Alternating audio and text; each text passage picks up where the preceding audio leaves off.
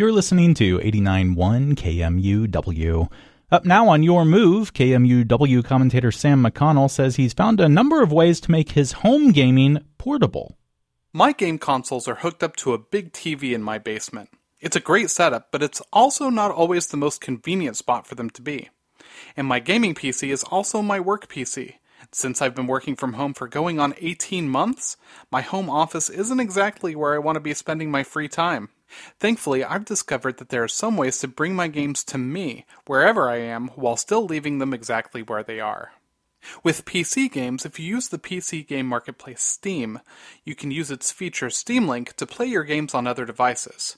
The Steam Link app is available all over the place on iPhones and iPads, on Android phones, on Android TV and Fire TV streaming sticks, on Samsung smart TVs, even on other computers.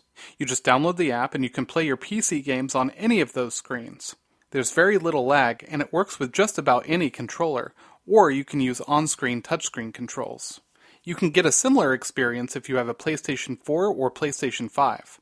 On PCs, smartphones, and tablets, you can install Sony's Remote Play app. You can then hook up your PlayStation controller directly to the device and use it to play the games on your console just as if you were sitting in front of it.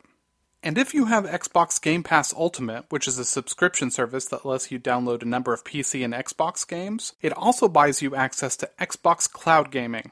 Instead of using your own PC or console like Steam and PlayStation, this service actually uses hardware that's sitting inside a Microsoft data center.